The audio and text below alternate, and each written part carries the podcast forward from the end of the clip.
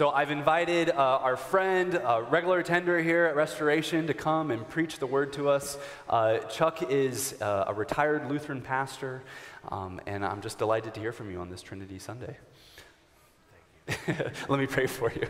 Uh, Lord Jesus Christ, I, I thank you for Chuck, Lord, and I thank you for his heart for your word. I pray, Lord, that you would speak through him this morning. Open our hearts that we might hear from you. In your name and for your glory, we pray. Amen. Amen. Thank you, brother.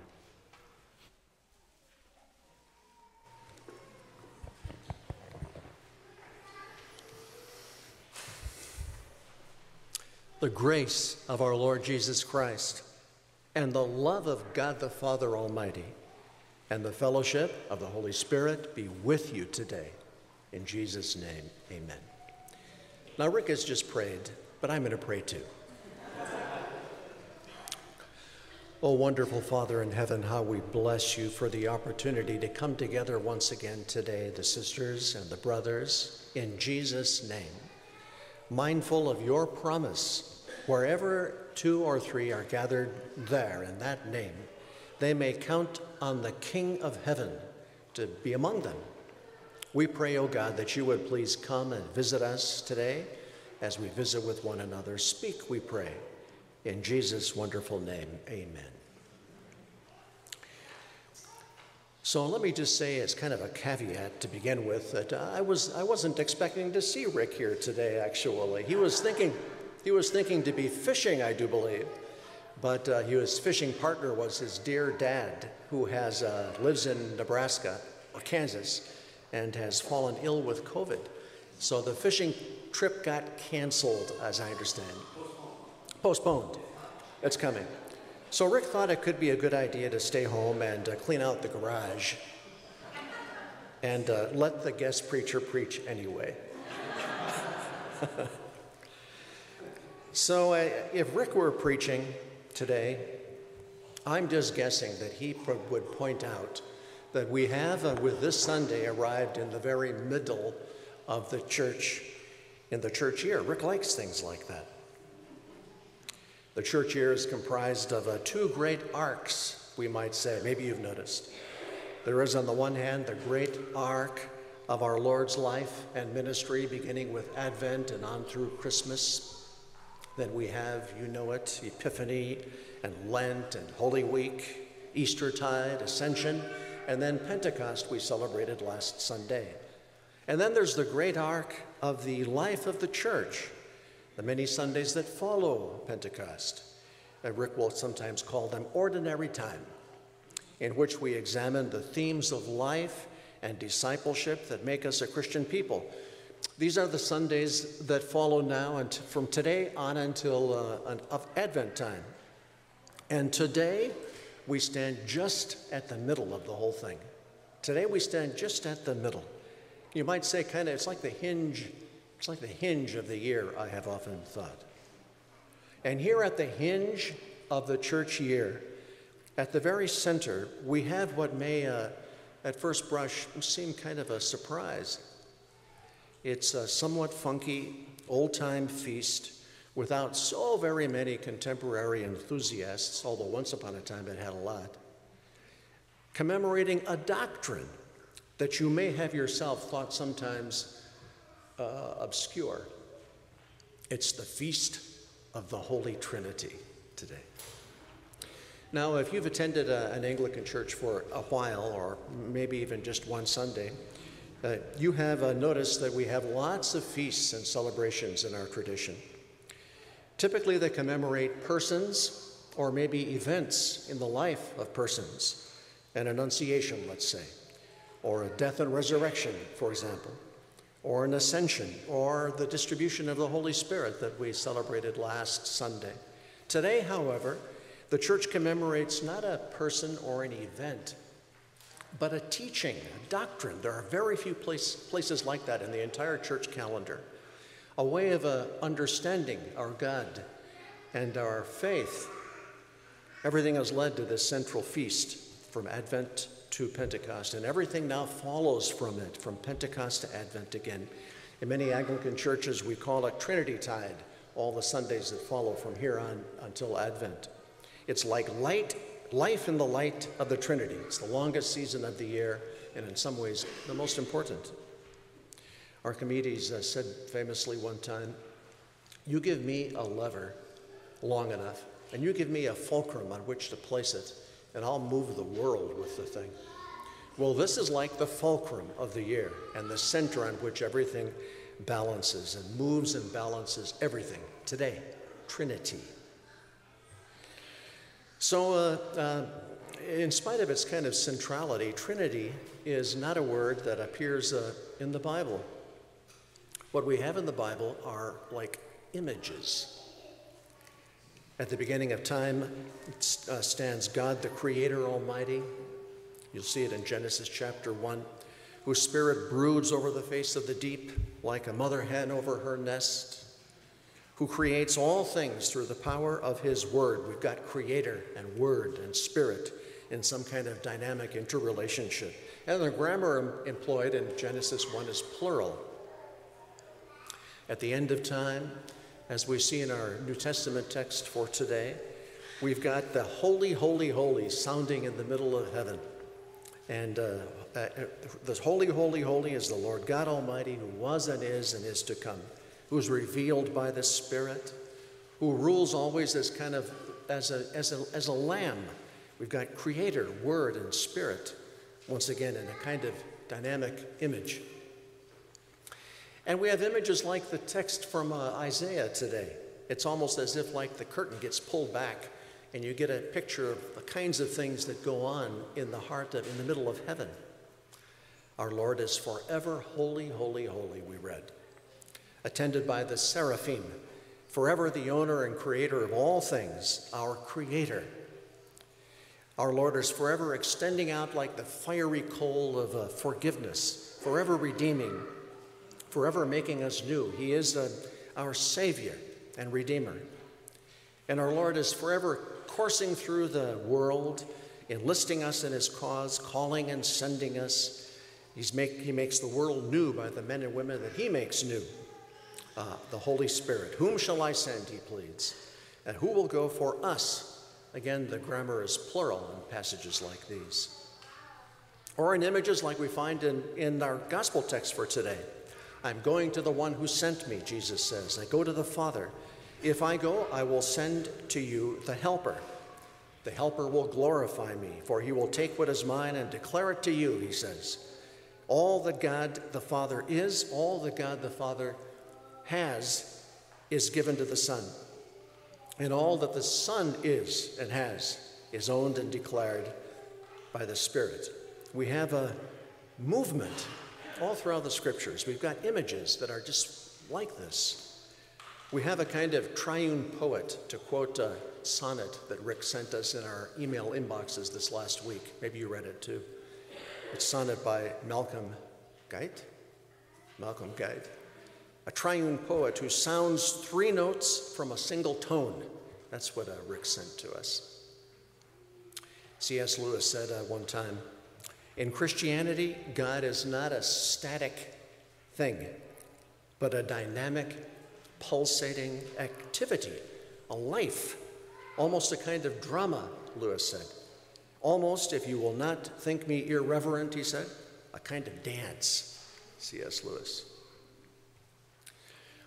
So, the language of Trinity, I mean, we've got Trinity Sunday, we've got Trinity Tide following. Uh, the language of Trinity emerges in the third and fourth centuries as the best and brightest Christian minds gathered in places like Nicaea and Constantinople to ask themselves, Holy cow, what have we just seen? Who was this Jesus that we, that we have come to know through these years? What have we seen? They lacked language for it. They talked, they recognized the kind of plurality in these sort of images. images. They saw a kind of like multiplicity and dynamism. There was a, you know, nothing static, but kind of a kind of a dance. They, they thought. They talked about a, they talked about a, a trinity eventually, a triad in Latin. Uh, it's it's worth noting, and um, if you remember much of anything today, it could be good that you remember that that the that the language that eventually held the day and that we have to this very day at Restoration Anglican Church Uh, long before, uh, it, it, came from Africa and from uh, African minds. It was hatched in African spirits and brains long, long before Canterbury was ever a thing and the world had ever heard of Anglicanism or Lutheranism or anything of the sort. It was Africans who taught the Christian world how to think carefully and theologically about, about the Bible and about these things. Before our European ancestors could barely string together two intelligent sentences about, the about Christian theology, Africa taught us how to think about these things. People like Tertullian, uh, to whom we owe the language of Trinity. He was sometimes called the founder of Western Christian theology, but he was born in Tunisia in North Africa. And um, people like Cyprian and Origen and Athanasius and Augustine, they were all Africans uh, who gave us the earliest theological formulation of our faith in co- concepts and language that survive to this very day. And it runs something like this There is no God Almighty, there is no creator, no sovereign in heaven, except the Father of our Lord and Savior Jesus. It's the only God there is. The one who loved the world and gave his only Son to redeem it. The one who sends the world not to sends the Son not to condemn it, but to redeem it and to love it. At the heart of all things, Trinity Sunday should make us, should make us acknowledge, stands one who loves us as Father at the heart of all things. And a Father more perfect than anything that we've ever known. Maybe you haven't known such a good Father who gives himself entirely for your wholeness, entirely for our well being. There's no tyrant in heaven, you see, hiding behind some rock, ready to jump out and bite you. There's no tyrant in heaven. There is only the one whom Jesus has taught us to call Abba, our daddy. Jesus called him daddy, and uh, he teaches us to call him daddy too. There's love at the center of the universe, we should remember on Trinity Sunday. There's relationship awaiting us there. The Father of our Lord Jesus Christ. That's the only creator God there is. And there is no Redeemer.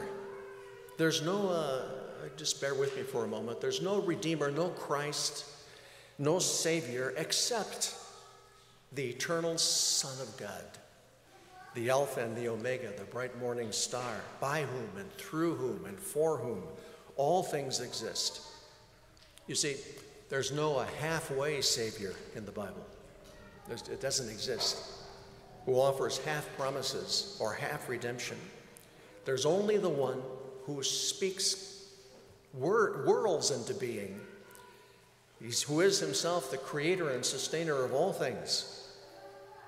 This Jesus, C.S. Lewis said, is the uh, self expression of the Father.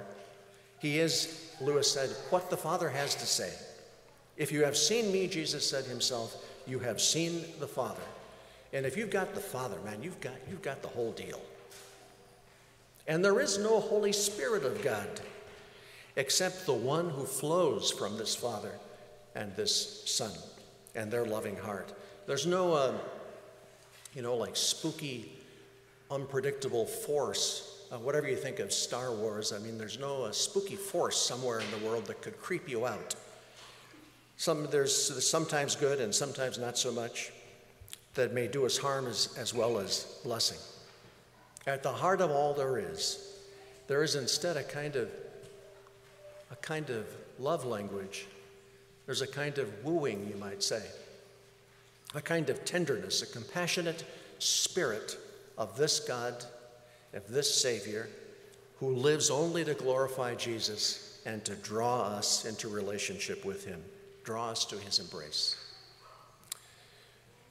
Rick mentioned that I'm a, a retired Lutheran pastor and missionary, actually. And so, uh, like, one of my heroes is Luther. And he said, he, t- he described the interrelationship of, uh, of the Father, Son, and Holy Spirit in this way. He said, uh, We could never attain to the knowledge of the Father's favor and grace except through the Lord Christ, who is a, a mirror of the Father's heart. But about Christ, we could know nothing if the Holy Spirit had not revealed it to us. I mean, this is what we confess Sunday by Sunday. Once again, today, you listen for it and you'll hear it. We confess Sunday by Sunday to, to believe in the Father and the Son and the Holy Spirit. Every Sunday, in that sense, is Trinity Sunday, really. I mean, that's maybe not so liturgical, Rick, but it, it's true, I think. Every Sunday is kind of a Trinity Sunday, you might say. Julian, that famous uh, Catholic and Anglican saint, Julian of Norwich, said one time, she wrote a book called Revelations of Divine Love. What a cool book. And uh, she said this The Trinity suddenly filled my heart with the greatest joy. And I understood that in heaven it will be like that forever for those who come there. For the Trinity is God, and God is the Trinity.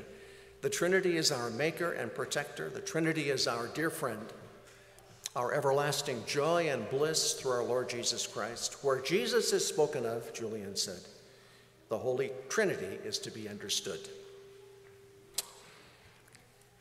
So I spent uh, my career before I got retired and sat in the back of the church. I spent my career as a missionary. And I've traveled here and there around the world gosh, from the jungles of the Amazon to the, to the arid steppes of the Mongolian plains, all over the place. And I've, I've seen all kinds of things, all kinds of people who believe all kinds of things about God. You cannot imagine how extraordinary this God of the Bible is among the world's religions. I tell you, it is without equal.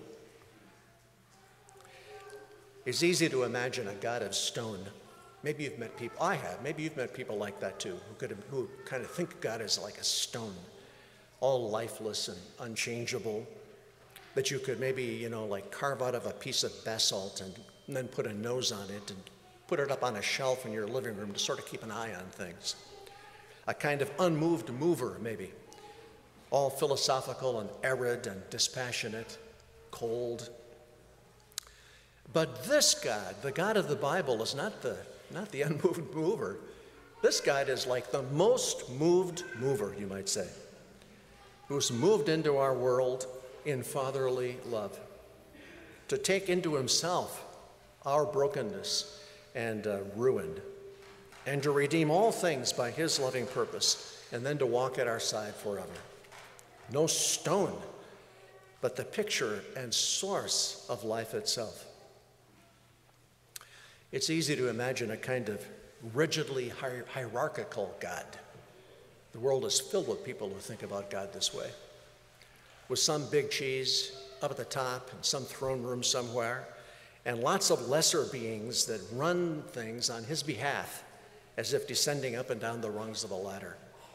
And then on the lower rungs, when you get to unlikely and you know, kind of out of the way places like Minneapolis, all you've got left is a little bit of God right? The God of the Bible is just the antithesis of hierarchies in heaven. It's the antithesis of heavenly hierarchy. The one and three is also the three and one. And where one is found, all of God is present. You just think about that when you come to the table again in just a few minutes and hear again these words the body of Christ and the blood of Christ. It's not as if you will receive a little bit of God. There's no hierarchy. On some lower rung of heaven's ladder, somehow. A little bit of God doesn't exist. Whether here at the table or in the words of the absolution or in the waters of baptism, he who receives me, Jesus said, receives the one who sent me, the whole package. It's easy to imagine a magical kind of God. I think this is probably the most uh, in my experience, the most uh, kind of common misunderstanding of God in, in the world. A magical kind of God, a spirit maybe that, you know, like lives in a local river or mountain, maybe, or uh, that you might manipulate to do good to you if you treat him well. Or maybe a tribal kind of God. Oh boy, there's lots of folks that think that way too. Or a political God who, like, conveys their magical favors in return for your allegiance. You know that you've got a tribal God on your hands when he has lost the capacity to surprise you. Because he always thinks like you. I remember uh, reading a book when I was in college uh, by uh, that wonderful Anglican theologian J.B. Phillips, and it was called uh, Your God is Too Small. It's one of those kind of books that's worth the price of admission just for the title. Your God is too small. Gods like these are like too small. The God of the Bible is the three in one, the one in three. No other religion understands life and faith in this way.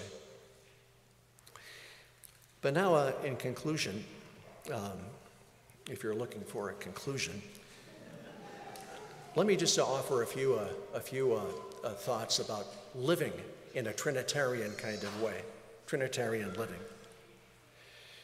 To live in a Trinitarian kind of way, after a Sunday like today, to live in a Trinitarian sort of way is just to live as if these things are true. As if the Spirit that dwells in you, that you meet in prayer and at the table and at worship and in baptism, as if the Spirit is the Spirit of God Most High Almighty. As if the Son, who has uh, redeemed you and spoken words of forgiveness into your heart, were as trustworthy and dependable as the stars in the sky. I mean, like he, he named those stars. He hung them into the heaven with, his, with the word of his mouth. As if this Father who loves you were to become like the very fabric and core of your universe. Let me suggest three, uh, three hallmarks of a Trinitarian lifestyle. First, Trinitarian people should live humbly. Luther said one time, as people were talking about the Trinity, he said, uh, If reason disturbs you and questions arise, like, How is this possible? respond with humility, I do not know. Our Trinitarian people should find it easy to say, I do not know. there is mystery at the center of the Trinitarian universe. Maybe we don't have things all boxed, so boxed up as we might have thought. Secondly, a, Trinity, a Trinitarian people should live encouraged. We may consider ourselves at home, whatever our, our outward circumstances. The universe itself, in spite of its occasional terrors, is no longer threatening or punitive or scary in that sense. It is the Father's creation, Abba's home, and our loving home. Jesus has moved into our neighborhood, as St. John said, and with him the Holy Trinity of heaven. And finally, a, a Trinitarian people should live purposefully, on purpose. The world itself is going someplace. It is infused by the Spirit of God, working out the purposes of God, and that's what a Trinitarian people will do too. Community, worship, faith, justice, surrender, love. These are the things that throb somewhere near the center of heaven, and they will echo somehow in a Trinitarian people too. Whom shall I send? Who will go for us? A Trinitarian people will sometimes hear. The correct response is, here am I, send me. But now, finally, in just a kind of an epilogue, let me just say that uh, we're not made Christians by understanding the nuances of this core doctrine, however important it is. We're not made Christians by, like, understanding it all. You ask Father Rick if he has the Trinity all figured out after his many years of study and service. I mean, it's pretty impressive. And I know, I know Rick a little bit. He's going to laugh.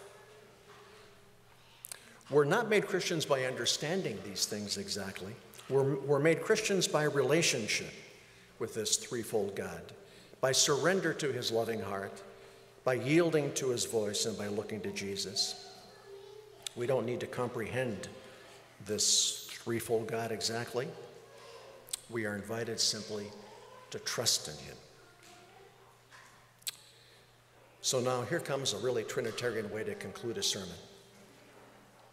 Glory be to the Father and to the Son and to the Holy Spirit, as it was in the beginning, is now, and ever shall be, world without end. Amen.